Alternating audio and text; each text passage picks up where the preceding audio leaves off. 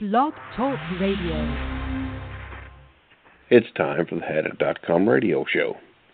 Hadit.com radio is an in depth look at all things VA. If you need help with the VA, log on to Hadit.com. Now, here's your host, Gerald Cook. Welcome, ladies and gentlemen, on this sixth day of March 2019. We're here with our co-host today, Jay Basser, and uh, uh, Mr. John Dorle, the Junkyard Dog. He'll be our guest speaker today, and hope you all got your pens and papers ready, because uh, we're going to give out some good information. Let's hope. How you doing today, John? Guys, you know, I got to tell you, we're just trying to stay warm up here in Minnesota. It's, it's probably the snowiest. uh It's just terrible. I mean, I, I, I sound like I'm complaining, and I am actually. But we, we got so much snow, and then Saturday we're supposed to get another foot, and then they're saying Wednesday another one's rolling in, and I'm just I'm just Oh, tired of this no. winter. It's a it's a bad winter. But you know what? I'm I'm not I'm not going to complain too much because I'm I'm healthy and I'm serving veterans and and um, ready to get at it. So if there's anyone out there listening want to call in, feel free. Well, you know, every time I get to feeling too warm, I put my TV on the Weather Channel and look up Minnesota. That cools me off real quick. yeah, it, you know, it's a way of life. I, I wouldn't know any different. I think, it, I think we just appreciate the uh, warm weather even more when we go through this. But I know, bet you skiers love it, snowmobilers love it. You know, so it all, it's all good. John Florida's looking for some certified agents.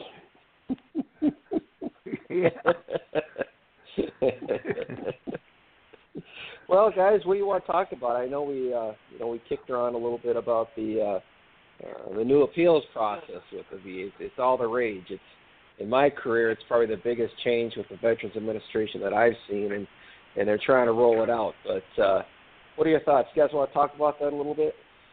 Yeah, let's do because uh, they more or less dropped the uh, or discontinued the RAMP program, uh, but uh, but left two two different uh, options available for veterans. And I'm Right. curious to see how all that works out. Uh, do you have much information on that?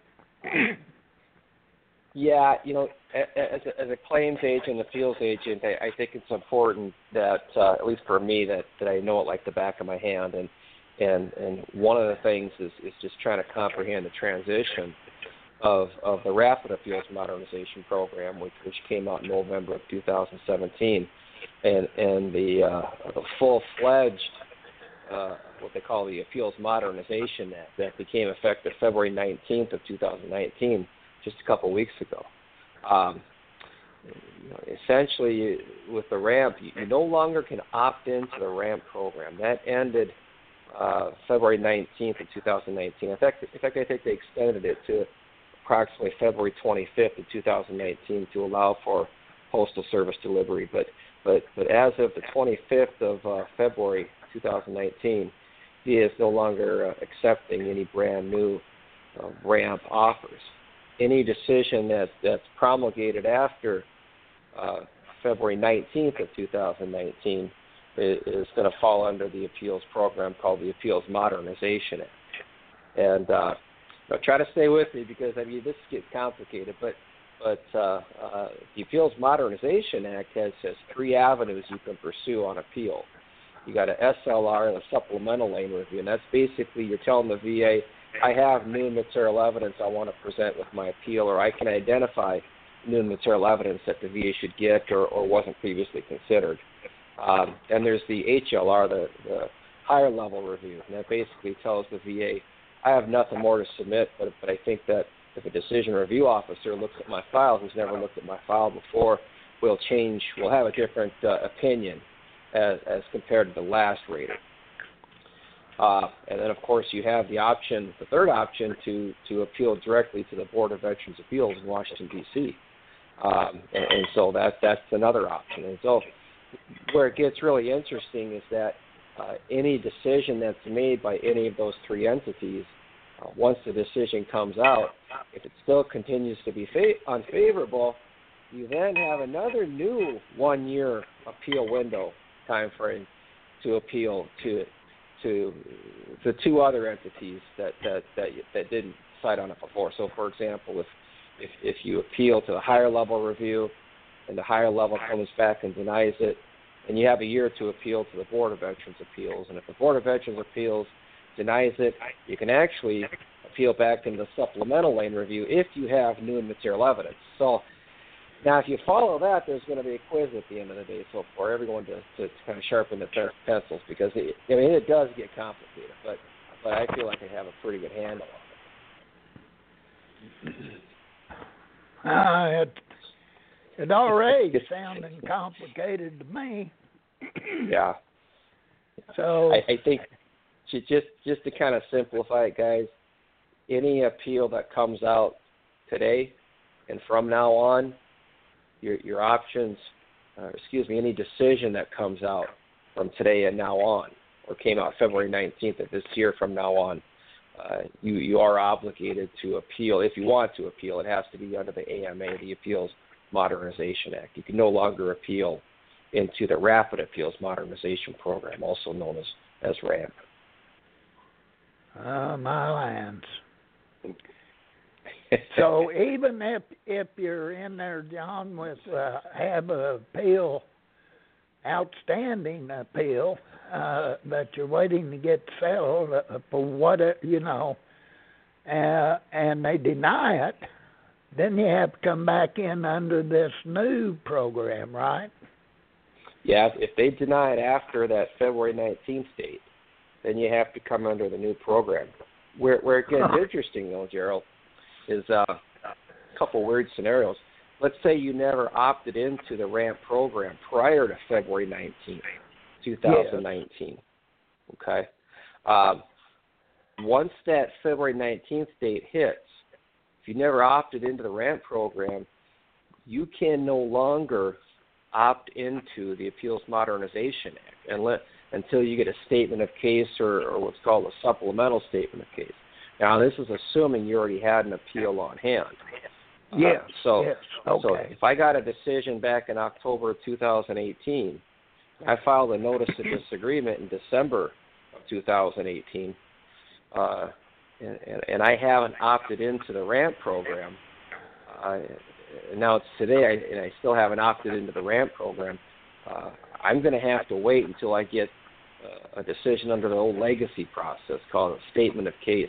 The legacy appeals process would have provided a statement of case. But once you get that statement of case from the VA or a supplemental statement of case, then you can opt into the Appeals Modernization Act. Um, Another scenario is that uh, um, let's let's say that uh, uh, you did opt into the RAMP program prior to February 19th of 2018, or excuse me, 2019, and uh, uh, you get a decision uh, under the RAMP program, you can then opt into the appeals management uh, action, the AMA program. You can do that. So it, gets a bit complicated, but but there's a number of scenarios that that can present itself. Uh, and I think at the end of the day, you really need to get in contact with someone such as myself, or a national service officer, or or an attorney, or an agent such as myself. Like I said, if if, if you're going to go ahead and and uh, continue your appeals, because uh, although the new program is supposed to be simplified, it, it isn't quite as simple as it sounds. Um, Therefore, if you get denied and uh, you have to come back in, they issue you a statement of case, for instance, and um, then you um, evidently it's uh, quite important to submit new new evidence. You'd have to get a a new doctor to write a IMO or something for you would that that would open the door back up, wouldn't it? Yeah, that's that's always the case, Gerald. Anytime you you get a denial by the Veterans Administration, whether it's in the initial stages or or somewhere down the road, if you can produce any type of new material evidence. In fact, the VA doesn't like to use the term new material evidence anymore. They call it new and relevant evidence. So I have to get used to saying that. So you want to you want to secure new and relevant evidence on Okay. any decision that you get from the VA. Um, the, the old the old legacy appeals process before they even had the RAMP and the AMA program, um, you know, that's technically still going on. I mean, there are there are veterans out there that never opted in to the RAMP program, but they but they had an appeal pending prior to that. Yes, And, I uh, am one of them. They they tried and tried and tried to get me to go into the RAMP program, and after I read Mhm. the paperwork, I I elect you know I decided not to get involved. I just leave my claim in the regular appeals process. Well, and and and we've talked about this situation before, but you know, in, in those situations uh, where where your appeal is so far down the road that it, it's made a trip to the Board of Veterans Appeals, it's made a trip to maybe the Court of Veterans Appeals, it's made a trip to other regional offices. It, it, it doesn't make sense to opt into the Appeals Modernization Act is you're almost kind of starting over and reinventing the wheel because you appeal into the AMA, the Appeals Modernization Act, you have to select one of three avenues. You get a Yes. supplemental lane review, the higher level review, uh, or the uh, the Board of Veterans Appeals. Um, and, and, And and most- really, uh, You know, and most veterans are not really clear as the function of each separate category is, and uh, uh, rather than try to get myself schooled on it, I, I decided to to leave mine where it was because, uh, like I said before, anything new from the VA it kind kind of scares me. you want to you want to sit back until it's proven up. Well, and, and I think in your case, Gerald, uh, I think the uh, Appeals Modernization Act is, is, has cleared the waters enough where you have a better idea of what your options are. I think what you'd want to ask yourself is, is what's the expected time frame for a decision on your current claim? And I think you know, given given other other criteria, uh, if there's a health issue, age issue, whatever, you can have your claims expedited. But if you don't fall into that category, uh, and and uh, you're mired in the legacy appeals process, and and the average turnaround time is X number of years or X number of months, uh, you could get a quicker decision under uh, the higher level review, which which is again basically saying under the higher level review, uh, you have no new material evidence to submit. You simply believe that the evidence in your VA claims file is persuasive enough for uh, a DRO or decision review officer to look at it and say, yeah, I'm going to grant this thing. Um, you always have a fallback though. If, if a DRO under the higher level review says no, uh, you you can appeal it to the Board of Veterans Appeals, and and oftentimes the Board of Veterans Appeals is much less limited on on on what they can do. Uh, uh, they have a lot more discretion, I guess is what I'm trying to say. So, uh, if the Board of Veterans Appeals denies it, you can always come up with new material evidence and and, try to win it under a supplemental lane review. So, yeah, I mean it.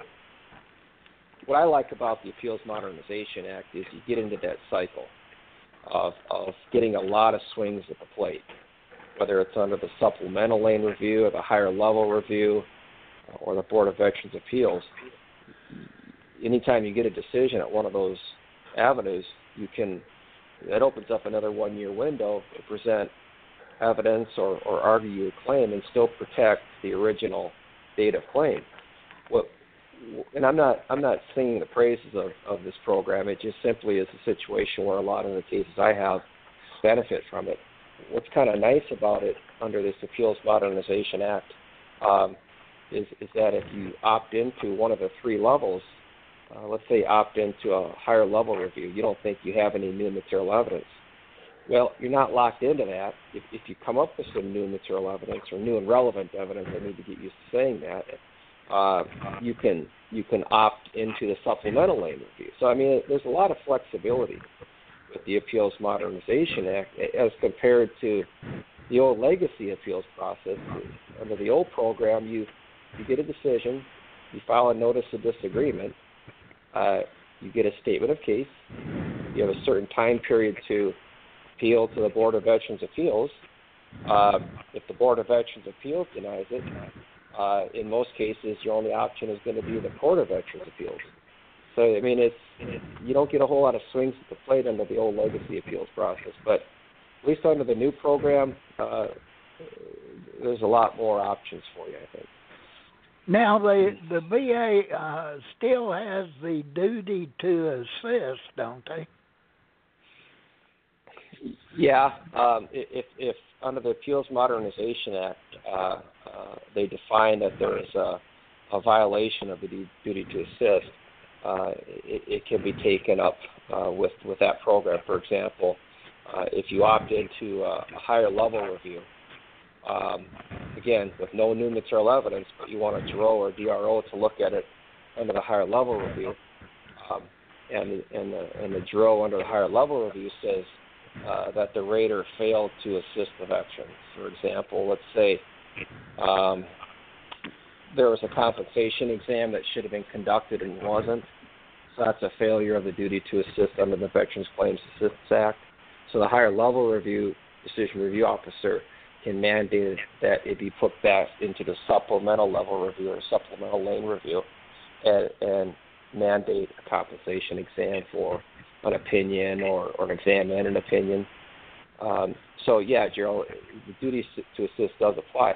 Uh, wh- where it doesn't apply uh, is, is, the Board of Veterans Appeals is exempt uh, in, in, in certain circumstances in in the duty to assist. Now, the Board of Veterans Appeals still can can entertain the fact that the lower regional office failed in their duty to assist. They can still push that.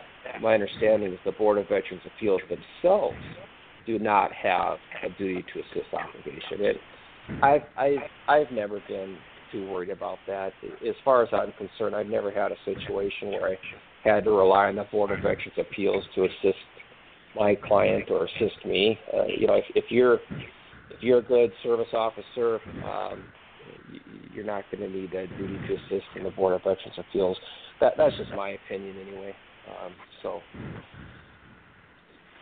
Well, that sounds right, and there should not you know that situation really shouldn't come up, but I know it does because it's mine's been remanded several times because of of that and uh, that and other mm-hmm. things, but yeah. it does come up and uh, on some veterans. Now with the older, with the original claim process. Now the newer claim process may be totally different. I don't know. It, you know, it it is very different. Um, I don't think there's always going to be a perfect system as we go. I, I know that the, the old legacy appeals process was very archaic, uh, very structured, very regimented, and didn't leave a lot of flexibility. And and, uh, and, and the worst thing was the time delay. Right? You, from the time you file a notice of disagreement under the old appeals process, uh, depending upon the regional office that was assigned it, you were waiting at least two to three years for a decision. If it yes, went to the Board right. of Veterans Appeals, you were waiting probably five to seven years if it went to the Board of Veterans right. You got to you got to twist and turn it just right, but it's quite possible that if you have a, a, a good appeal, by a, by a good appeal I mean you have good new material evidence, or you have identified some sort of violation of the law by the uh, rating specialist, uh, you can usually turn those things around right away. In fact, I was just talking to you guys earlier on the radio um, before we went on. Um, I, I have the ability to to to contact management of various VA regional offices, and, and, and I mean you have to be respectful. You have to pick and choose on on, on what battles you fight. But um, I, I know there are times when I've identified decisions that are so clearly erroneous. I, I mean, they're clear, clear, they're clearly unmistakable errors. But but I don't go that route because I mean that's a whole ball of wax that you don't have to file. Uh, if you're still within the time period, uh, time frame to appeal, you don't have to file a CUE. But my point being is, is that Uh, there have been plenty of times. In fact, this morning I, I was working with the assistant director of the Nashville, Tennessee VA regional office, and I, and I explained, you know, this is what we got. You know, I can file a CUE, clear and unmistakable error. I can we can drag this thing out for many months on end, or or you can have one of your coaches take a look at it and at least, at least you know, listen to what I got to say, and and they turned it around right on the right on the right on the spot. I mean, because well, that you pick you and know, choose your battles. saved a lot of time, though, John. You really Uh, did. You really did. Oh yeah. And so, so we, we as advocates that have access to uh, different phone numbers of, of assistant directors and directors and and the heavy hitters with the VA um, or the emails, uh, if you use them judiciously, don't if you don't abuse it, and you, you don't you're not the boy that cried wolf all the time. They're going to take you serious, and they know when you call, uh, it's going to be because you have a very legitimate issue. It's not an appeal that that you're complaining about just because. It's because of violation A, B, C, and D, and more often than not, I can get uh, uh, a DRO or a coach or somebody to say, "Yeah, you know, no problem. We'll take a look at it, and and uh, if, if what you're saying is true, it's something we could turn around." Um, so yeah, those things kind of work out. So that's, I guess, the point I'm making, guys, is, is that's the type of flexibility that that if you approach the VA the right way, you can get, um, rather than go through through the uh, old process of uh, filing the notice of disagreement and waiting for the statement of case and going through the legacy appeals process. Uh, that that's still the case with the legacy if you go that route, but if you go with the Appeals Modernization Act, um, you got a lot more flexibility. You got got a lot more swings at the plate to try to win these things, and and uh, and in those cases where you get stuck and and and you can't go anywhere, um, like I said, there's there's always those people you can call at the regional offices that that uh, they'll take a look at the case, and and if it's if it's an error on their part, they want to fix it. Hey, trust me, when they get audited and when when they get uh, you know reviewed by the inspector general, uh, they get slapped pretty hard when they start seeing different clear and unmistakable errors and remands by the Board of Veterans Appeals. So uh, my experience has been if they can avoid that, they will. And and I've actually had them thank me for it. Not trying to pat myself on the back, but but you know if you work in concert with the VA regional office, the real winner is the veteran, the claimant. Yeah, so that's that's absolutely. really that's really what we're trying to do. Now you have VBMS capabilities, don't you? Uh, Yep, I've had that for about three years now, and it and it, it, it it's just it's a godsend for me because I believe You don't that. know- Yes. yeah, you you don't know what you don't know. That's one of my favorite things saying. And before I got VBMS capability, um, you know, I, I, thought I, I still had it made. But I tell you, when when you have VBMS, and, and for those listeners out there that uh, VBMS stands for Veterans Benefits Management System. It, it, it's an online tool that attorneys and agents can access through their VA regional office. You got to get accredited. You got to get certified. You got to go through some hoops. You get background check and the whole thing. But I, I can sit right at my office at home and I can I can pull up VBMS and any any veteran I have a power of attorney for, I can get right into their file. In fact, I've got a, uh system that's set up where anytime a decision is made, it populates into my uh, VBMS uh, website. So I know in real time when a decision is made. You know, that's to me that's critical. Without that capability, I don't know how you can say you you can successfully represent a veteran. I I know, you know, there's instances that people slip by without it, but to be right on target, you really need that capability. I believe. To be effective, you do. To be 100% effective, you really do. And to be a cut above the rest as far as advocates, I, I really believe you do as well. Um, I, I know that oftentimes veterans will call me that I don't necessarily represent, and they might be interviewing me and, you know, finding out what I'm all about and and and determining whether they want to uh, retain me or or go with me. And you know, I I always make it clear to them you know, it, if you have a power of attorney, if it's an agent, if it's an attorney, um, you know, stick with them as best you can. I mean, if they if they really aren't doing the job for you, then then I'd entertain taking over. But but but a lot of times the veteran just needs to be patient and wait it out and and and see what happens from there. But one of the things I always tell my clients is that you know, do they have VBMS? And well, no, what's VBMS? And I explain it to them, and and, and they say, uh, well, let me talk to my attorney. Will they get back with me? And uh, you'd be surprised how many attorneys and agents and out there don't have VBMS. What they basically do is they put in a, a Freedom of Information Act, a FOIA request to the VA, uh, and they might get the claims file in six months. so my a lot of people will call me and say, "Well, yeah, my attorney's still waiting for the claims file," and I'm like, "Well, why?" All they have to do is get VBMS, and and the claims file is right there on their PC. So I mean, I, I, I, I, yeah, I don't pass judgment on anyone. I try not to. But as far as I'm concerned, if if you're an advocate out there, and I'm not even talking about attorneys or agents, I'm talking about national service officers, state service officers, county veteran service officers. If you don't have VBMS, uh, you're selling your clients short. That's for sure. I um, believe that wholeheartedly. Yeah. I, I can speak for Minnesota. You know, I, I I have the utmost respect for the advocates in Minnesota on a county veteran level and a, and a national service officer level. You know, when I left when I left county service, we didn't have VBMS. It wasn't such a thing, and then uh, my understanding is that every county veteran service officer in the state of Minnesota now has VBMS. I think that that's a wonderful thing, and I I don't know that all states can say that. No, I don't believe they can. Uh, and it's such an important tool. If you don't know in real time what is going on with your claim, you're working in the dark.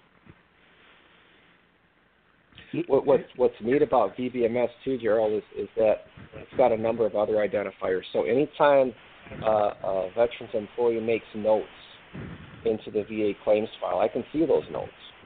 I, I can see really what they're doing and where they're leaning.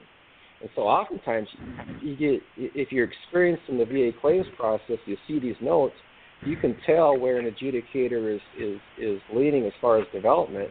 And if something doesn't seem right, uh, you, you you can kind of make a mental note to kind of keep watching those notes, because a lot of times those notes will change and go back and forth. But but uh, uh, you know, oftentimes you'll you'll see uh, uh, rating specialists make notes that would indicate maybe not uh, uh, all claims are being considered, or, or maybe a veteran opted into the RAMP program, and there's no evidence that the VA is developing for RAMP. So you know, you get 60, 90 days go by and there's still no evidence that they're developing a RAMP claim or, or the new appeals modernization claim, I can email the assistant director or the director and say, hey, you know, I'm, I'm just monitoring this and it doesn't look like your regional office is identifying uh, that, that my client has filed the Rapid Appeals Modernization Program.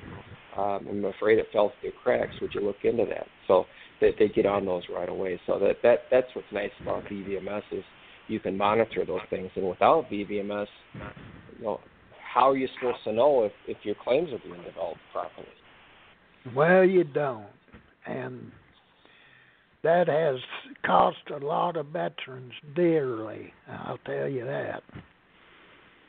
Uh, so it's it's a such a valuable tool anyone representing veterans should should utilize it. Really, it's not that hard to get certified to to be able to use it.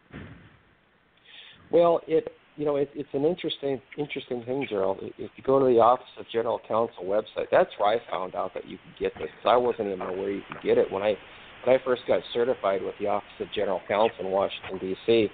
Uh, there, there was really no mention of it in, in written format. But if you go online, it talks about the ability to to tap into uh, a VA claims file via remote access. They call it VBMS.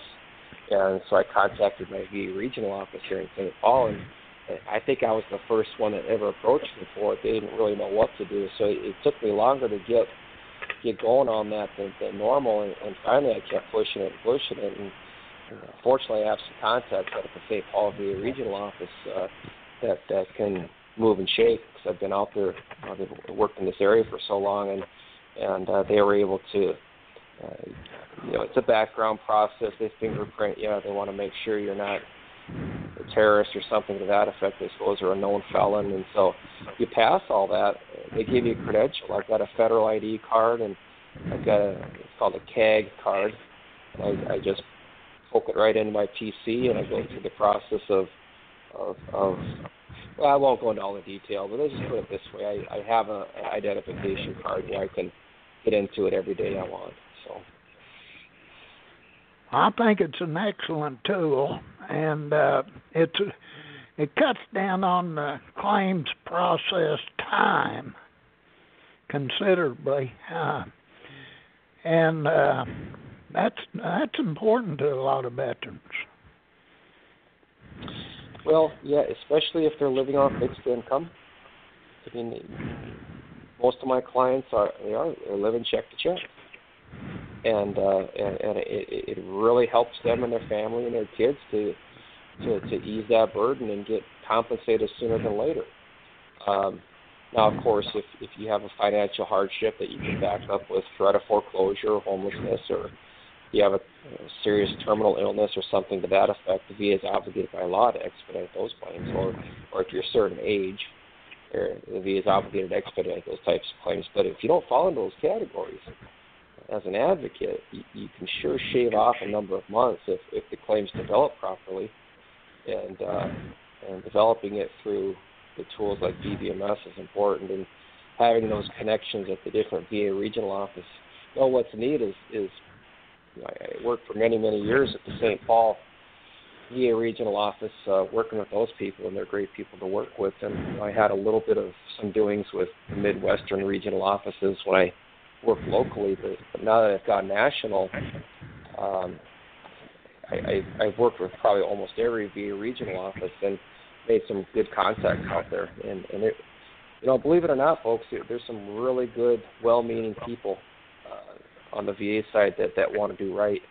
Um, but there's that there's those few apples that ruin the cart and, and give everyone a bad name. But uh, um, uh, I'll never be an apologist for the VA. I think it can always be better. Uh, but on the other hand, uh, uh, there's a lot of flexibility there that I'm, I'm finding encouraging. There are some good people work for the VA. I know that. Uh, and I've talked to some of them, and I've talked to some that I wished I hadn't. But uh, imagine everyone has. There, there's so much accountability out there, Gerald. I mean, it's it's not like the old VA where people could tell you to just take a hike, and, and if you don't like it, too bad. If you don't like it, I'll bury your file. I mean, I, I was around those days.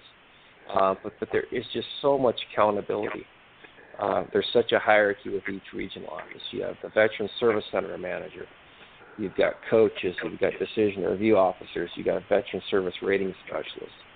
Then above them, you've got the assistant directors, and then you've got the directors, and then those directors answer to the undersecretary. The undersecretary answers to the secretary, and of course, the secretary answers to the president. So um, it, it's a chain of command that we all learned in the military. And I always said to, to my clients, I'm not afraid of using the chain of command. Let's let the system work, and, and if it's not working for us, we use that chain of command and go right up right up the chain. Yes, as well you should. You know, if you're not getting satisfaction, you should move up the chain of command. That's the reason for the chain of command. Um, but uh, all in all, if you you get decent people you're dealing with, uh, most of them will, you know, try to do you right if they can. Right. Sometimes it's out of their hands. yeah, yeah. And, and I think you know, thinking about the way I tried to explain the RAMP program and the Appeals Modernization Act, it, it is confusing. And, and and the way I explained it earlier would would probably serve to only confuse people more. And, and I think you know thinking about simplifying it and trying to explain it to someone, I, I just would tell a client uh, if you try to figure it out on your own, uh, you go onto websites, you go onto blogs, you go into high-priced attorney firms that try to explain it. You know, that's just scratching the surface. Uh, what, what you really want to do is, is interview advocates, interview me, interview national service officers, and start talking about the key buzzwords: Appeals Modernization Act, Rapid Appeals Modernization Program, VBMS. You have VBMS? Uh, you know, those are the, some of the things that if they look like the deer in the headlights, you don't want to probably go with them. But uh, uh, that's right. I would be cautious of using anyone uh, that didn't have VMS, VBMS uh, capabilities. Uh, it's just mandatory in this day and age because things move so fast, and if you're not up to real time on, your your claim, the functioning of your claim process, you could be in trouble very quickly. I can see a rating decision today that in in normal time a client wouldn't see for maybe four weeks. Um, and a lot of that has to do with on a VBMS they'll post the rating decision, they still have to do what's called a promulgation of the rating decision, meaning they have to do the award letter because technically uh, the decision is not written in stone until it's been promulgated with an award letter. So the, from the time you get a rating decision posted to VBMS to the time the award letter comes out, it sometimes can be two, three, four weeks. What's nice is, especially if a, if a veteran is, is, is desperately waiting for a decision, you can give them good news sooner, sooner than later because 99.9% of the time, when you see a rating decision posted to VBMS, it, it's going to follow with a, a, an award promulgation. It, it's rare that uh, the rating rates a certain disability uh, positively, uh, and then they come back and take it away. I, I've never, I had not seen that yet. I just haven't. Uh, so what's nice is I can look at the rating decision, and call a veteran, and say, "Hey, this isn't written in stone yet, but this is what I'm seeing. You're going to get 100% permanent total with dependent education assistance, but don't count our chickens before they're hatched till the award letter comes out. And, and just them knowing that uh, makes them sleep a lot better. I mean, it just it just relieves such a level of anxiety. So that's that's that's kind of what's nice about VBMS as well. Well, it is, yeah. I'm a firm believer in it for sure. And um, right. but I have another question here. It's kind of off topic a little bit, but I wanted to to bring this out too. Uh, as you know, the Blue Water Navy got a ruling uh, that where they had the uh, Vietnam Service Medal, uh, they could be entitled to uh, uh, compensation uh, due to their ailments or whatever, uh, based on uh, exposure to Agent Orange. Now, if a spouse of a veteran that died several years back finds this out, says, "Oh, look, uh, perhaps my husband, you know, and and and their husband did have a a Vietnam service medal, uh, and in the uh, possibly in the Blue Water Navy." Uh, could this spouse uh, file a claim and follow up with it? I, I know this is a new law, but uh, and Mm-hmm. probably still some some glitches in it that need to be worked out. Uh, Right. but the spouse should go ahead and file a claim, shouldn't they? Yep. Yep. So so what what you're talking about, Gerald, is is is a law. Uh, well, I shouldn't even say a law. It's it's a decision that was uh, uh, promulgated out of the uh, Court of Veterans Appeals Yes. not too long ago. I want to say about a month or two ago. I believe it's Procopio v. Wilkie. Is is the uh, uh, you can Google that Procopio v. Wilkie. Wilkie is the current Secretary of the Department of Veterans Affairs, and Procopio uh, was a Blue Water veteran, and, and basically Yes. Procopio uh, never set foot on land, never was a brown water veteran, was a blue water veteran as defined by uh, what the VA determines as blue water veterans off the coast of Vietnam. And he he had a particular uh, disease that, under normal circumstances, would be service connected if he was uh, a brown water veteran or on land. Let's say, for example, it was lung cancer or something to that effect.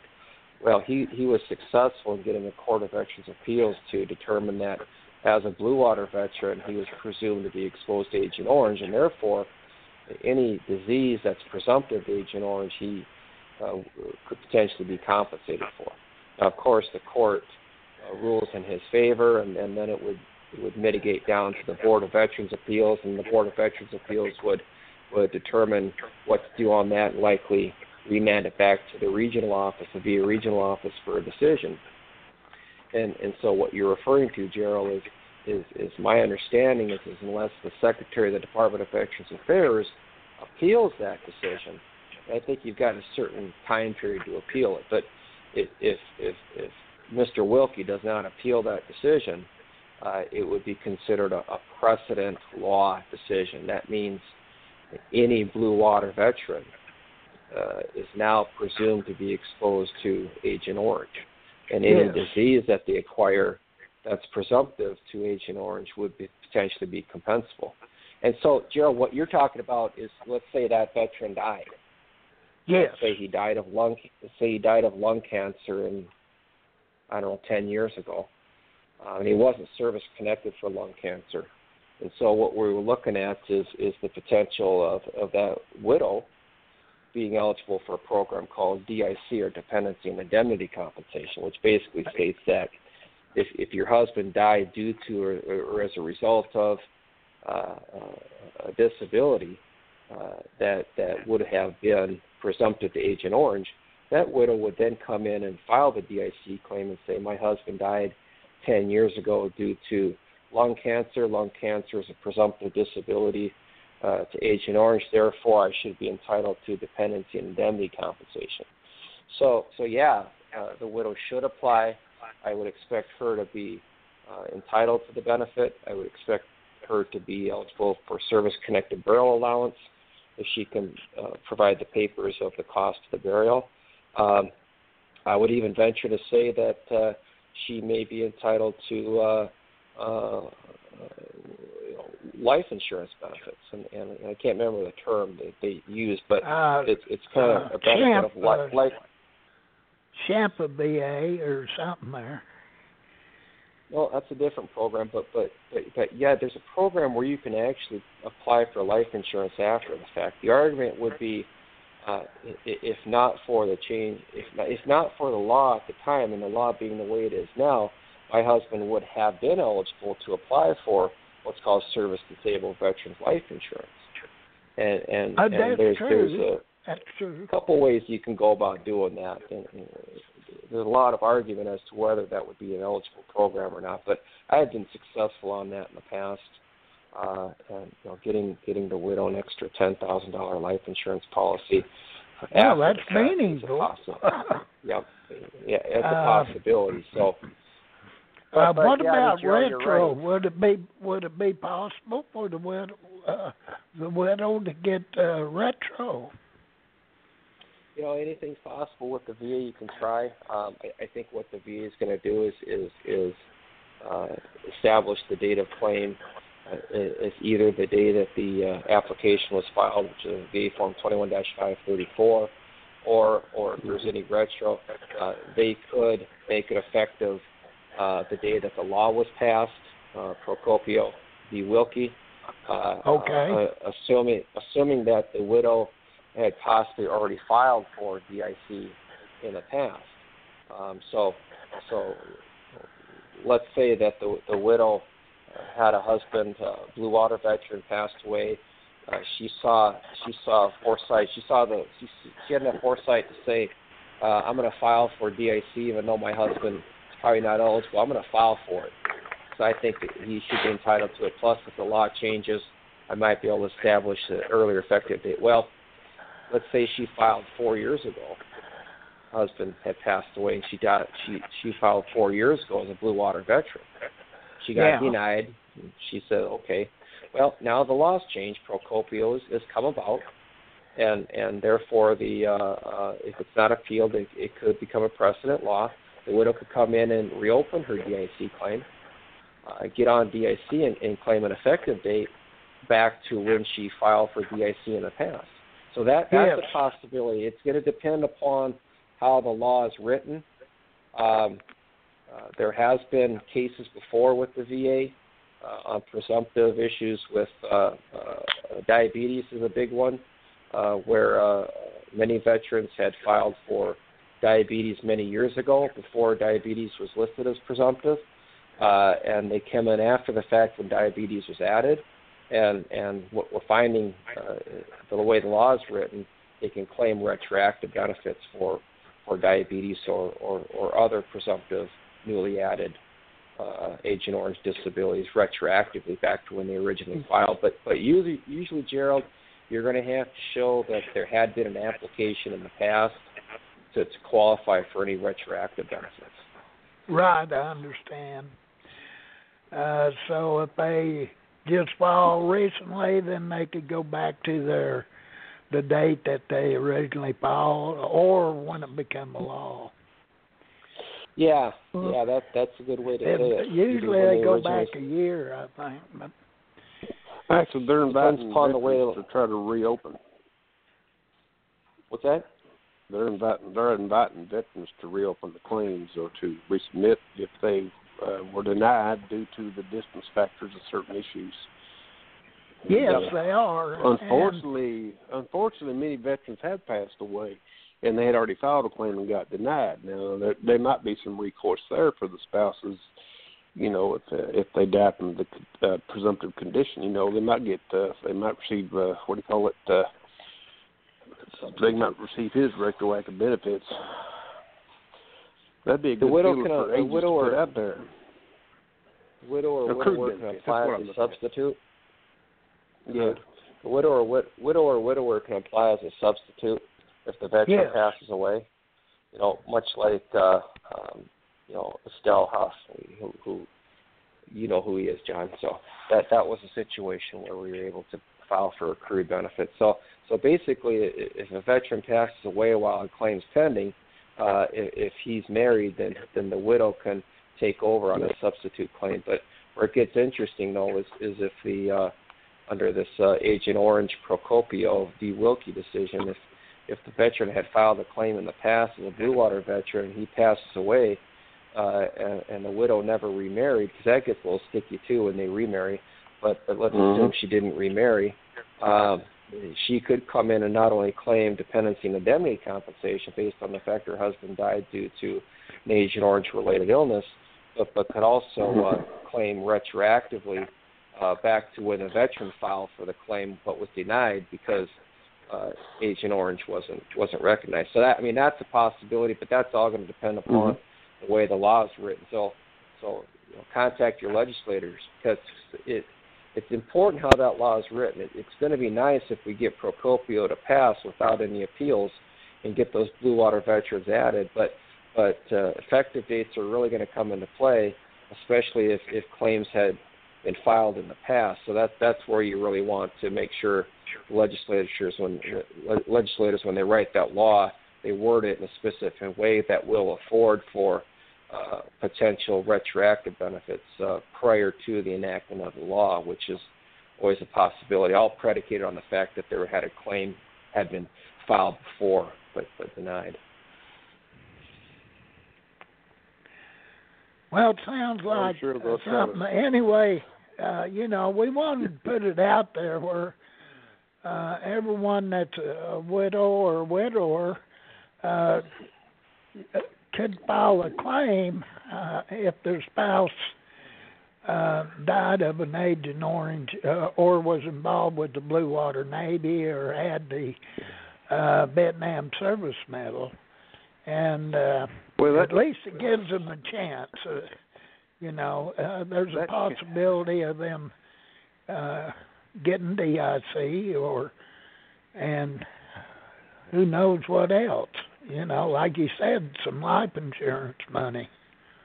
Well, and, and DIC carries a lot of benefits. You can get Champ VA health insurance, which you you talked about Champ VA a little bit before. So uh, that's a benefit that can come along with DIC, uh, and, and and you know each state has their own little package of, of VA benefits as well on a state level, and, and so uh, yep. uh, depending upon the state you live in, will determine if there's any additional benefit benefits you get on the state level over and above the federal level. So so for people who are listening out there, and I know you guys know that, you guys know this, but you want to check check with your state Department of Veterans Affairs and and just inquire what kind of benefits are are eligible. I mean, there's a lot of a lot of benefits for for. Uh, I know the state of Minnesota has a pretty good benefit for uh, uh, break on property taxes. I know there's a lot of states that have great educational benefits for for dependents. Uh, Illinois and California, and I think even Texas are really good about that. Um, so uh, um, yeah. You know, if you if you're good at dodging tornadoes and you're 100%, it's always best to move to the state of Oklahoma. there you go. that state's got the best. That's got the best veteran benefits. I mean, they give you a card, you don't even pay sales tax. Some states are good. Uh, yeah, some states are. Yeah. I think they all have their own package, and and some states are better than others. So. Uh, I wanted to state that court case is kind of a godsend when it came out because uh, it actually put a it put the brakes on another movement that was going that was going through the Congress at the time, which was uh, the Blue Water Navy bill that was going to take uh, charge veterans fees for getting home loans and things like that in order to pay for it. So I think it, that this is a godsend. Yes, it was. Yeah, and, yeah. Uh, we'll see what happens. Um, like Yeah. I said on my last show, I'll be surprised if uh, um, Secretary Wilkie doesn't try to appeal that. I, I think he's still weighing his options. I, I I don't know what the window is on what time frame he has to appeal that. Um, I haven't had the time to research that, but uh, um, I hope he doesn't.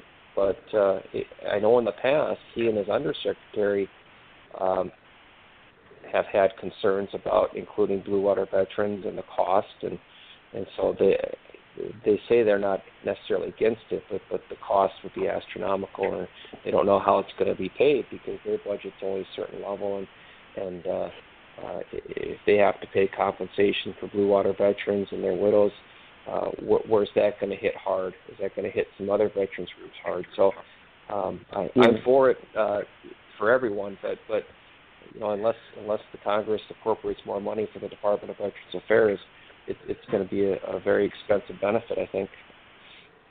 Yeah. uh, you're probably depends on right there. It depends on what Like court that system one- that is. What'd you say, John? Uh, what, it depends on what court the decision came out of. If it was the Eastern District or whatever. If it was district, you know, they'll, they can appeal it to the next the circuit level. I'd put it in uh, probably the ninth or the seventh circuit or whatever it is, and if they appeal it, but uh, Oh yeah, it's a think, I ninth think, circuit. uh, if it's a ninth, yeah, I think Secretary Wilkie, if he if he has a mind to, he can he can draw this out for a long time, where it's not a precedent law. Um, and I don't know all the, the wiggle and waggle of all the of, of all the uh, events that has to occur to, to have it finalized. But uh, um, yeah, Secretary Wilkie is is certainly uh, obliged to consider appealing it, and if he does decide to appeal it, uh, he can drag it out for a while. But I but I think on the other end, veterans organizations are going to put a lot of pressure on these courts to to advance those cases on the docket, and and I expect uh, Procopio v. Wilkie to move really quick, and and I wouldn't Yeah. be surprised if it's heard by the Supreme Court eventually. Um, if if if the if, if uh, Secretary Wilkie decides to uh, appeal that. Now I, I may have all that wrong. I, I don't think so, but that that's my understanding of how the appeals process works with decisions by the Court of Veterans Appeals.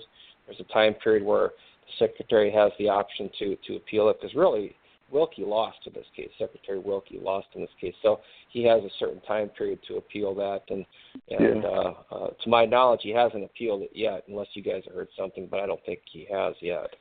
If it goes if it goes to a certain level court, like maybe the Ninth Circuit or something like that, I'm sure the veteran's going to win pretty much hands down.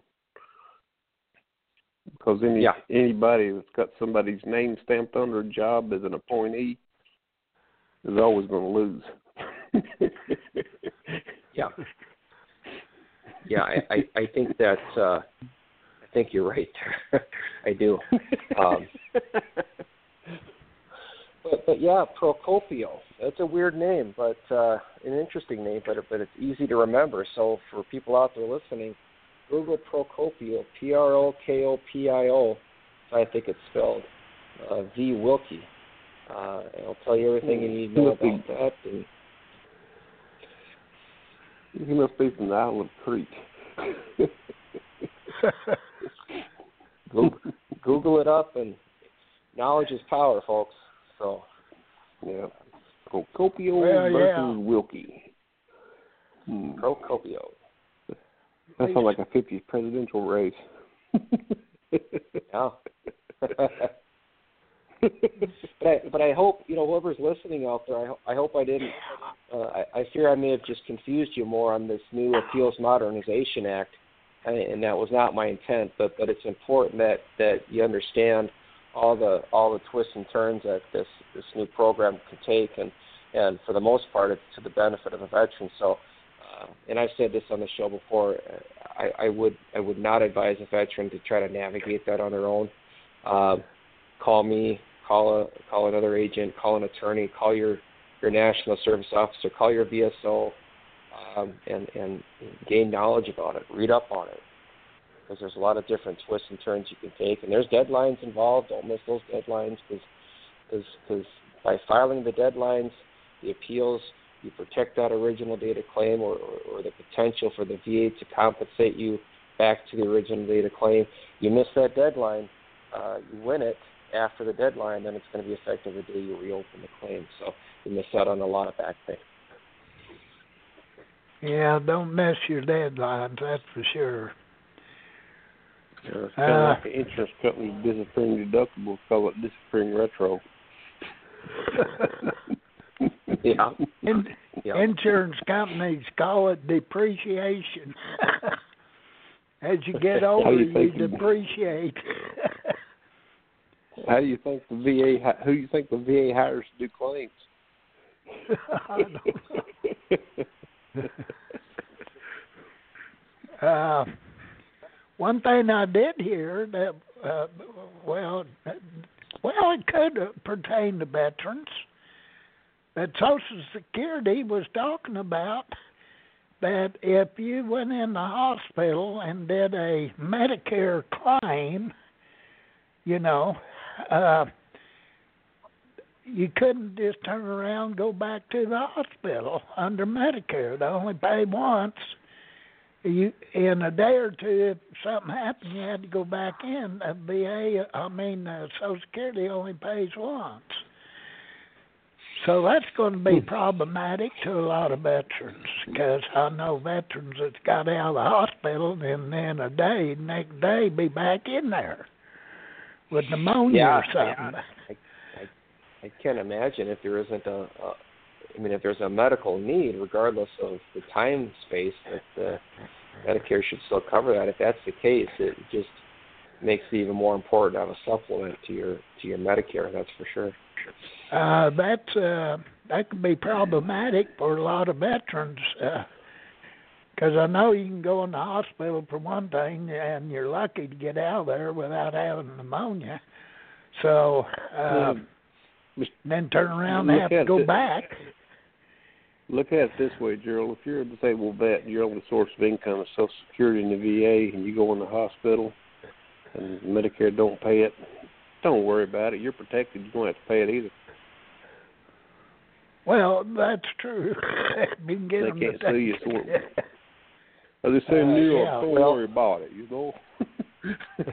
yeah, move to New York or California. I'll get, I'll get in line with the illegals. So, so John, what you're saying is the VA will take care of everything for you, right? oh yeah. Oh yeah, that's it. Checks in the mail, Yeah. John. Well, Yeah, but, like but seriously though, and if you do it right, and, and to be honest with you, I knock on wood, I'm I'm still pretty healthy, but but but the main reason I check in with the VA Medical Center twice a year is just because of the fact that I don't carry. I I I- I'm a private business.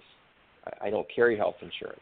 I I rely on the VA Medical Center if anything comes up, but but I I visit there twice a year because if I have an emergency outside the VA Medical Center, I get triaged and stabilized. They transfer me to the VA Medical Center. Everything should be covered, and and and that that's written in law. So as, as, long as you get transferred to the VA Medical Center in a suitable amount of time, the VA Medical Center is supposed to cover uh, your ambulance bill. They're supposed to cover the, the the bill it took to get you stabilized. Right. Uh, and I even got it written in my my my personal effects that if I'm if I'm not Yeah. capable of handling these decisions, that that uh, any bills should be covered by the VA Medical Center. I make sure my next of kin knows that. You know, that's Well, a good point you uh, just brought up.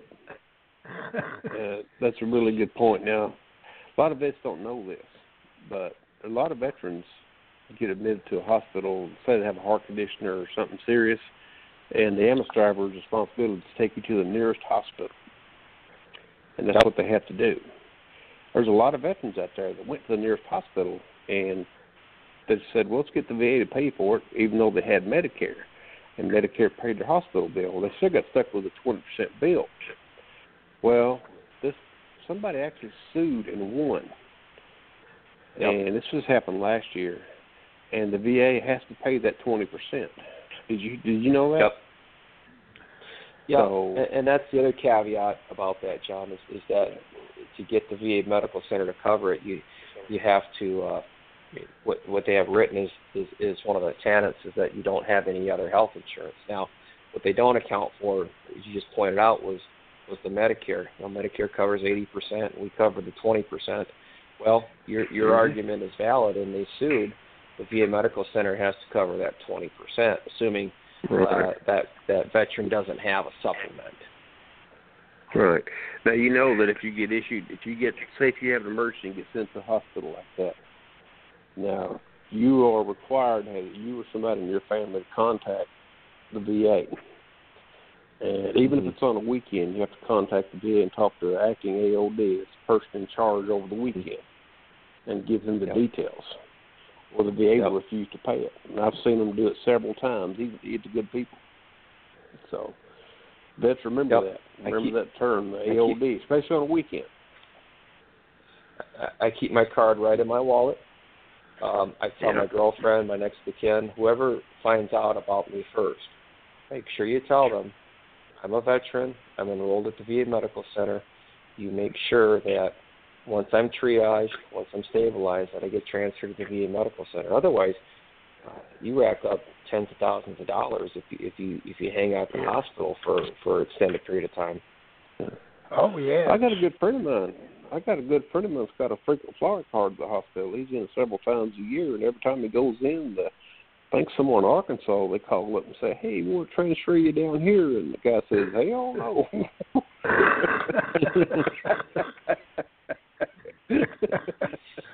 Uh, yeah.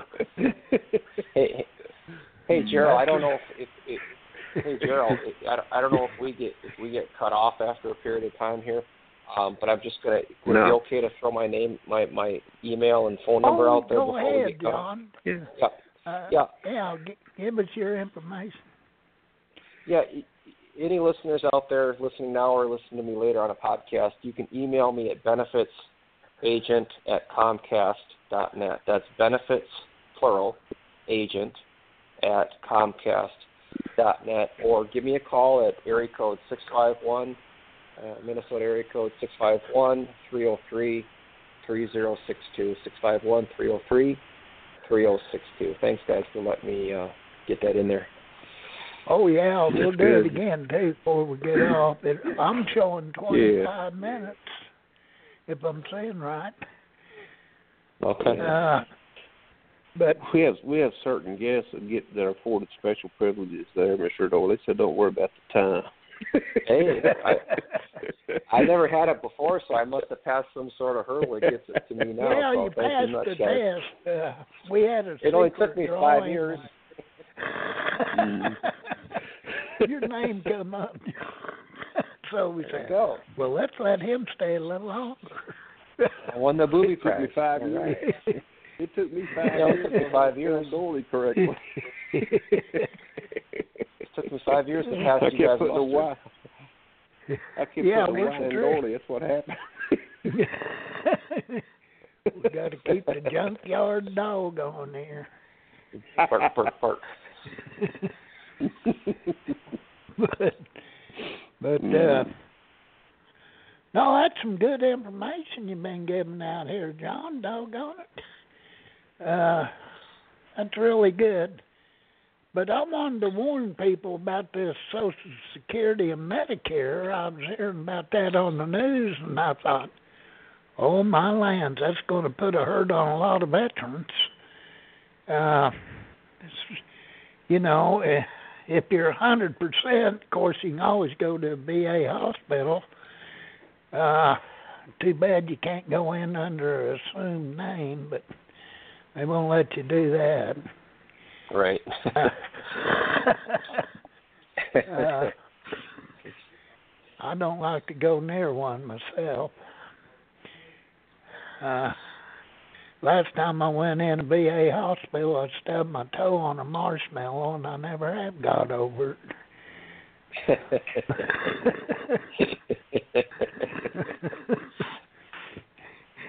yeah. Yeah, and the janitor's still throwing a fit. But there uh, you go. at least he's still working. Uh, but uh, there's, uh, you know, it takes a lot to keep up with all this new stuff. Uh, we got the claims process changing around on us, and and uh, new laws coming out like the Blue Water Navy. I mean, there are new decisions, which could be really good for the Blue Water Navy. Let's hope. And uh, now, now they're playing with Social Security, uh, Medicare. Uh, pretty soon they're going to make us uh, carve our own names in our tombstones. I, I don't know what's going on here. Uh, but uh, anyway, we just try to keep people informed best we can. Well, And- and and and I think Gerald, what what I try to do is is is is not muddy the waters too much. It's just I mean you could you could crunch down the minutia of all the woulda, coulda, mighta, shouldas of the VA and what you do in this case, what you do in that case, but but every case is different. But the broad brush strokes, which is really changing the landscape, is the Appeals Modernization Act. Uh, previously, uh, uh, uh, the Rapid Appeals Modernization Program, previous to the Appeals Modernization Act. Those are the two of the biggest changes. Um, and it's overhauling the appeals process altogether. And, and I know people they don't like change and, and the whole thing, but that that old legacy VA appeals process was awful. I mean, it was Oh, it just was awful. Yeah. it, it, just the wait. I mean, If you, you wait forever needed for change decisions. in its appeals process, I'm glad to see Yeah. it happening. And really, I got my fingers, I have my fingers crossed, uh, hoping that uh, it's going to work out for the better on veterans. Uh, uh, I certainly do. Well, I think it's bearing fruit already. No, no, no, no uh, program is, is is perfect with the VA, but um, I'm seeing it. I'm, I'm seeing it bear fruit quite a bit with a lot of my clients, and and it, like I said, it's not a perfect system. I, I, I see some of these ramp appeals coming out and AMA appeals coming out, and, and they're they're god awful. They're just god awful, and you wonder how this adjudicator keeps their job. Um, but but as I said before, um, if you know the right people to email and the right people to call within the VA regional office, if you're respectful and, and you explain it to them and say, hey, this is what we got, this is what I'm seeing in VBMS, this is what your adjudicator did. I've got an issue with it. This is why I have an issue with it. Would you would you mind having a coach look at it? I've never had a director, assistant director not do it. And I never approach them unless I've got an ironclad case. I mean, if it's wishy-washy, yeah, I mean, you you can't you can't run to the director every time you have a wishy-washy case. It's, you just can't. Uh, you got to play ball and, and use the appeals process. But if you got something that's obviously wrong, I'm pleased to report that most regional offices will reverse that decision on the spot. Uh, but but they're sharp. You know those those those coaches and DROs and, and directors. I mean, veteran service center managers. They're sharp. I mean, you're not going to pull the wool over their eyes. You, you better have your ducks in a row when you when you approach them. Well, that's true, and uh, uh, you know it, it's a good thing you have those capabilities. You can pick up the phone, call them, and say, you know, this could save us a lot of lost time here, and you guys a lot of work overall. Yeah. So I could see the benefit, and to the VA, it's a benefit. So you're you're doing a double service, one to your your uh, client you're representing, and the other one to the VA. It saves yeah, them from a, a lot of lost time. I, I just tried that very same saying with the, the St. Petersburg VA regional office, as you just said, Gerald. You know, we can save ourselves a lot of time. We can clear this up right now, or I can appeal it and drag it out and win it two years down the road. And uh, it fell on deaf ears at St. Petersburg. So it, it, it doesn't always work. Um, but uh, I, I, I've always had an issue with that particular regional office anyway. But for the most part, they are coming around. But uh, occasionally, it's it's it's difficult with that regional office. So if you're in the St. Pete area, or if you got a decision coming out of the St. Pete regional office, uh, go over it closely. Get your mic, get, get your magnifying glass out, and go over that decision closely because there's some there's some interesting decisions still populating out of that regional office. So. Well, yeah, uh, you know, not all of them's going to work with you naturally. You'd think the VA would be more uniform across the country than they are, but uh, that's I don't think that's ever going to happen. Uh, so you just have to work with what you have to work with, and if they'll work with you, that's all the better. If they won't, you just have to do something else.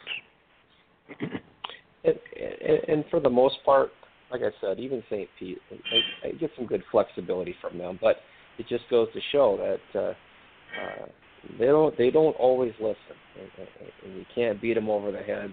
Uh, you just have to go through the appeals process. But for the most part, like I said, if if you approach them respectively and, and you have your ducks in a row, um, it's going to work out. And, and, and that goes with any any veteran service officer. I, I know a lot of my colleagues are, are just as sharp and, and dedicated as I try to be. And so, um, you know, it's really a team effort between advocates and the VA, as far as I'm concerned, trying to accomplish the goal and, and get veterans paid.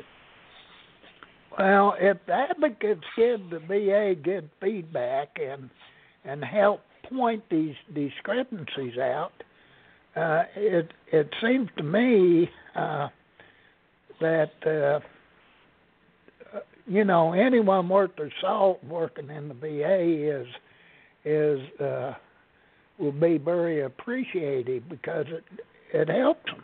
It helps them and and it helps uh, the veteran. Gerald, I'm on a list of, of attorneys and agents throughout the country on an email list that that uh, when when when certain regional offices uh, have important news to get out there, they mass email us, and so that that that's that's something that I appreciate. But but uh, one thing that I found interesting is, is the Inspector General for the Department of Veterans Affairs and and the other uh, uh, individuals within the regional offices that judge the the process and, and the expertise and, and the, the success rate and the output of work. uh, it's all in house. They seem to judge it amongst themselves. Um, I, I have always advocated that um, if if if, if these VA officials want a, a good variable on how their regional offices are doing, uh, contact the uh, the larger law firms out there that represent veterans. Contact the agents such as myself who are on that email list I, I put out there before. Send us a survey. Call us. You know, how, how's Louisville Regional Office doing? How's the St. Paul VA Regional Office doing? Do you have anything you want to say, good or bad? Not one time has anyone ever called not me very good. and yeah, I know what you feel about Louisville. But I've talked to my peers and none of my peers have ever Mhm. been contacted and I, I put this out there before on, on LinkedIn.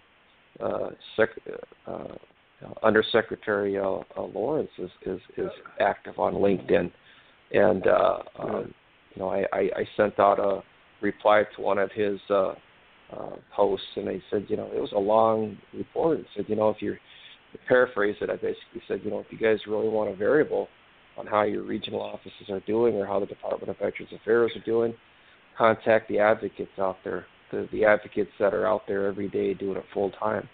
Because Mhm. because I've never been contacted. I I I could give them good information, good and bad. I'll I'll be straight with them. I'll tell them what regional offices are good and what aren't good, and specific people too.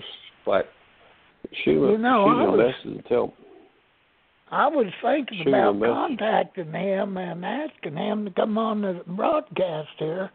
them. I haven't done it yet. I've got his phone number. Uh, well, you Girl, should. shoot him a You message. should. well, yeah. Ask him not to do uh, the. Yeah. But but he's well, got to I be have prepared. to do that. Uh, Yeah. I mean, you want to hold him in respect. He is the undersecretary, so hopefully, you know, we, you we don't want to oh pick yeah, on him. But uh, yeah, we would. he's a politician, big time though. He, you know, he he says all the right things, and but but you know, Mhm. I don't know He if anyone would uh, want to hold his feet to the fire. I I I wouldn't mind doing it. You know, it'd be nice He- if we had a forum too. Uh, yes, uh, uh, he. I've read up on him, and he does a lot of uh, uh, speeches to different organizations about veterans affairs, and I thought, boy, it'd be nice to have on here. And uh, I keep thinking. I'm going to do it. But There's an idea, John. Let's uh, What's that? you got you got a bunch. Of, you, I I have an idea. You've got a bunch of advocate guys that you discuss stuff and have a had chats with all over the country, right? I mean, you, you know, Yeah. other folks that they you've got advocates and people that you deal with every day, and you know, 'cause Yeah. you guys got to have a certain network. I mean, you can't be lost in the fog. What I Mhm. propose is using this format and go ahead and get a bunch of them together and have like a have like a monthly meeting. To, you know, between advocates and just discuss general issues and keep the news out there. And we can use this same format we have now, and I can go I can go up two hours. If that would be interesting, I could even- you let me know. We could, yeah, Yeah, if if it was the Well, proper that's setting, um, I could yeah. We probably bring in. setting. I've got a couple advocates out there that that might be willing to to to come in and, and talk, and even from the VA side. Um, I, Yeah, I. I bet I could scurry some people up, but uh, you know that's that's always got to be, uh, you know, they got to get approval for that. And we'll keep it and positive. You know, nervous we'll keep it, we'll, we'll, we'll keep it positive. We'll, we'll have no negativity about it. And basically, what we'll do is we'll go through. You know, we have a we'll have a line item. You know, certain issue discussion. You know, and maybe we can get some news out there. Uh, certain things like maybe claims backlog and appeals backlog, things like that. Just inform everybody. You know, you'll see improvement. You know, over a period of time, things like that. Maybe once every maybe month, Mhm. two, three months. You know, it's. I mean, that would be a pretty good deal. And I want to tell you what, you will get a lot of people listening. oh yes, uh, Yeah. yeah. And uh, Yeah. I'll even put on my professional radio voice for that one. So. Well, know, if we yeah, had- we if- could. If, We if we had a uh, moderator like you or Gerald yeah. um, that posed Yeah. certain questions and like a forum, Good. uh, I could be on it. Yes. Uh, we could have maybe maybe John Brown. Remember John Brown? He could be on it. Yes. Oh, John Brown's absolutely. good. Yeah. and he's still out there, and and maybe uh, I could have somebody that I know call in. Uh, a couple, there's a couple Mhm. law firms out there that I work with sometimes, just just Right. shooting the shit, you know. But uh, um, I got a yeah, I got a would ringer I something. could bring in too. Got a couple of guys that really, really, really knowledgeable about the VA inside process because they retired from the VA, and they're really sharp. Yeah, So we could actually, you know, There you we go. get everybody together, you know, and we can, you know, have like a news show. Uh, we could do pointed questions. Uh, you know, we could moderate, and uh, that'd be a pretty good deal. if That we could would get be Paul a good Lawrence, deal. It would be a very informative uh, show. And We'll let Chris them Attig know that, uh, uh, Yep. you know, we're interested in what they're doing, and and we are uh, very serious about helping make the system better, uh, Mhm. function better I'll for the bring somebody- VA, not only the VA but for the veterans. You've I'll even bring up somebody got from the House Veterans Committee. Yeah, and you've you've got a female do that, attorney that that does a that does a guest spot uh in in Missouri there too. I can't remember her name, but but she seems pretty good too. She's pretty sharp. oh, uh, Miss Turner. What's her name? Miss, uh, Turner, yeah, last Elizabeth Turner. Elizabeth She's Turner. going to be Yep. on next. Elizabeth's going to be on next week. She's doing Yep. that uh, uh, class action suit on uh, uh, earplugs, the defective earplugs, and we're going to do a I've show listened to on her. that next week. She seems she seems pretty sharp. I think she'd be good. She's she's That very gal, nice. uh, And, hey, that little gal's like an octopus in a rowboat, buddy. She's got so many oars in the water, it's unbelievable. Yes, She does. uh, I can tell. She's got four offices and and uh she only does pro bono. Uh her husband is a uh I think he's a disabled veteran and uh uh so she said she just couldn't didn't feel right about charging veterans and she wants to do a pro bono and she's program and she has uh, several attorneys working with her now and they're they're getting their their act together. It's a really nice Yeah. deal. I'm glad to see it. That's true. That's true. Well, I guys, I gotta go. Um, we went Well- we went a long time this time. It was a good show. Um, Oh, but, yes, uh, have me it on again. Have me on again. Okay. Well, you So- still got seven minutes left. That'll cost you, uh, John. We'll Oh, have to I knock that off your. we'll have to knock that off your next show. Well, the fact is, is there's just nothing else to talk about. I guess I don't know. I think we've, I can. we've solved all tell the what, I- problems. Well, I can squeeze another seven minutes out. What do you guys want to talk about? Just throw it out there. You want to talk about the weather? You want to talk about? Want to talk the Minnesota Vikings or what? You want to talk about some sports or what? I'd, I'd, I'd mention the wall, but we'd be shut down if, that, if we did that. Let's talk about relocating to Florida, John. You ready to go? yeah. Relocating Go to what? Florida. Relocating to Florida. You want to go? Oh, I think yeah. you, you might know, have to go I, to St. You might need to show up at St. Pete like, office uh, there, regional office. God, I think and they know me down there. case. Last time I was there, I was getting some interesting looks. So I, uh, I, I yeah, I, I think I've got a bit of a reputation out there that that uh, I don't know. Maybe You I'm giving go- myself too much credit. You got to go to the beach and get a tan first, okay? You got to mix in. yeah. Well, they already know I'm up north by the way I look. I know. I gotta Yeah. get a face pick or something Yeah. like that. So, um, but uh, so no, I uh, um, I enjoyed Florida. Um, I've been down there a couple times for some hearings, and and they've always turned out successful. And and uh, for the most part, uh, um, St. Pete has been pretty good. But but uh, I just I think they still have some growing to do. And of course, the ongoing battle with Louisville and and uh, and so. But uh, yeah, there's some good regional offices out there. And you know, I, I always like to talk about the good ones, and know, I continue to have success out of Waco and St. Paul and and San Diego. And those three are pretty good. And but but then you know we have some issues with Winston Salem and and uh, Well, I um, got- St. Pete I got and lucky and Louisville and I got lucky You got and had what? one yanked out of Louisville. I got one yanked out of Louisville. Oh, yeah, got your own, Yeah. your own case. Now in Seattle. It's in Seattle, Seattle, Washington. huh? Yeah. Well, that's not the worst. No, it's actually the, Well, yeah. pretty decent. So They got that Yeah, national so, work queue, you know. So in the day, Yeah. your regional office was the area you lived in, but you know, they got that national work queue, so it could be anywhere. we need to discuss with the secretaries tell them not to build any regional offices in between two vacuum cleaner plants. The whole block sucks. well, One, one way to get it at your own. One, one way to get it at your own.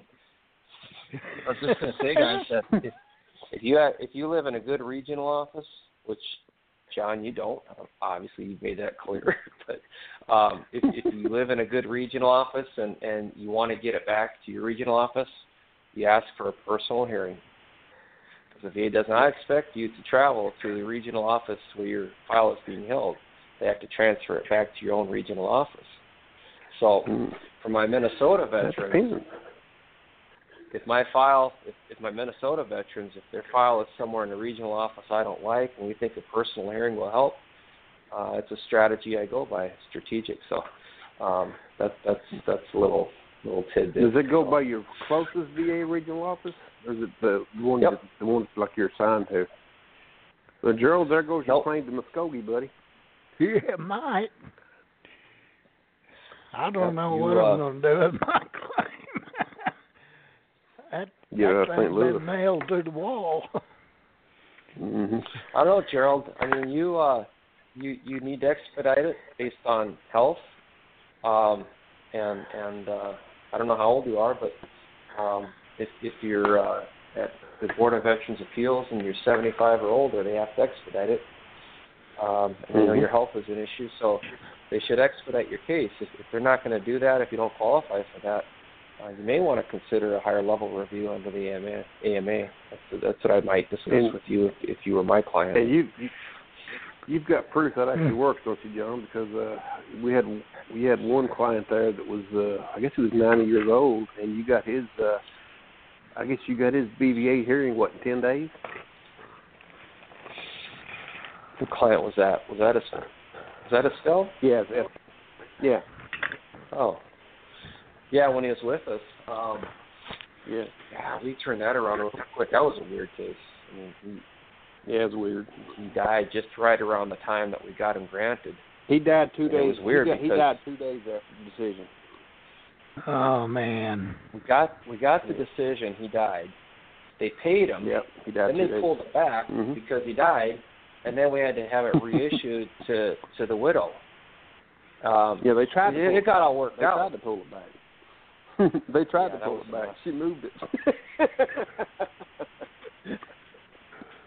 Well, Um, by the way, that by the way, John, that case, I got new news on that. Uh, they finally got it pulled back out of. Um, well, it was stuck in the appeals management office. Well, it was stuck at Mhm. the AMC appeals management office, and uh, um, I, I recently got it back to uh, Louisville. In fact, I was told I was going to have a decision today. I haven't yet. And Are they gonna pay the rest of it? That I should. So I'm trying. I'm trying to. If you remember right, we're we're contending that Still was entitled to a higher level of special monthly compensation when he died. Oh, yes, And he was. Technically, that would go that would go to the uh, uh, Emma, the widow, Jean. Um, he should he, he so should have had R one or R two to his last one. Yeah. He should Well, have had R one or R two argument. R two maybe not, but, but R one that's the argument. Um, and Yep. so if we win it, then they have to pay your you know your aunt uh, a boatload of money. They'll probably roll up in a wheelbarrow. well, they should. But, um, but if they don't, at, at the very least, um, I get it back out of Louisville. We get it up to the Board of Veterans Appeals and and decide from there. That's another interesting thing about this uh, RAMP Appeals Modernization Act. That doesn't apply to widows, by the way, or dependents. Only applies Oh. to veterans, which which isn't, you know, I mean, veterans, I guess, should be first. I get that, but you know, the widows. I, I always thought that the uh, RAMP and the Appeals Modernization Act should apply to widows and widowers as well, but it doesn't. So, well, that's good to know. Uh, John, we're totally we're getting close. Could you give your phone number again and your email? Six five one three zero three three zero six two. Six five one three zero three three zero six two. Email is benefits agent at comcast dot net. Benefits that's a plural. Benefits agent at comcast dot net. Okay, you just got it in. All right. Hey guys, Okay. thanks. Thanks a lot, John. All right. See you later. Bye. We're out of time, John. You've been listening to the Hadit.com Blog Talk Radio Show, sponsored by Hadit.com. All opinions expressed here are the opinions of the individuals appearing on the show and are not the opinions of Hadit.com or Blog Talk Radio. Tune in next time for another edition of Hadit.com Blog Talk Radio and the Ask Basher Show.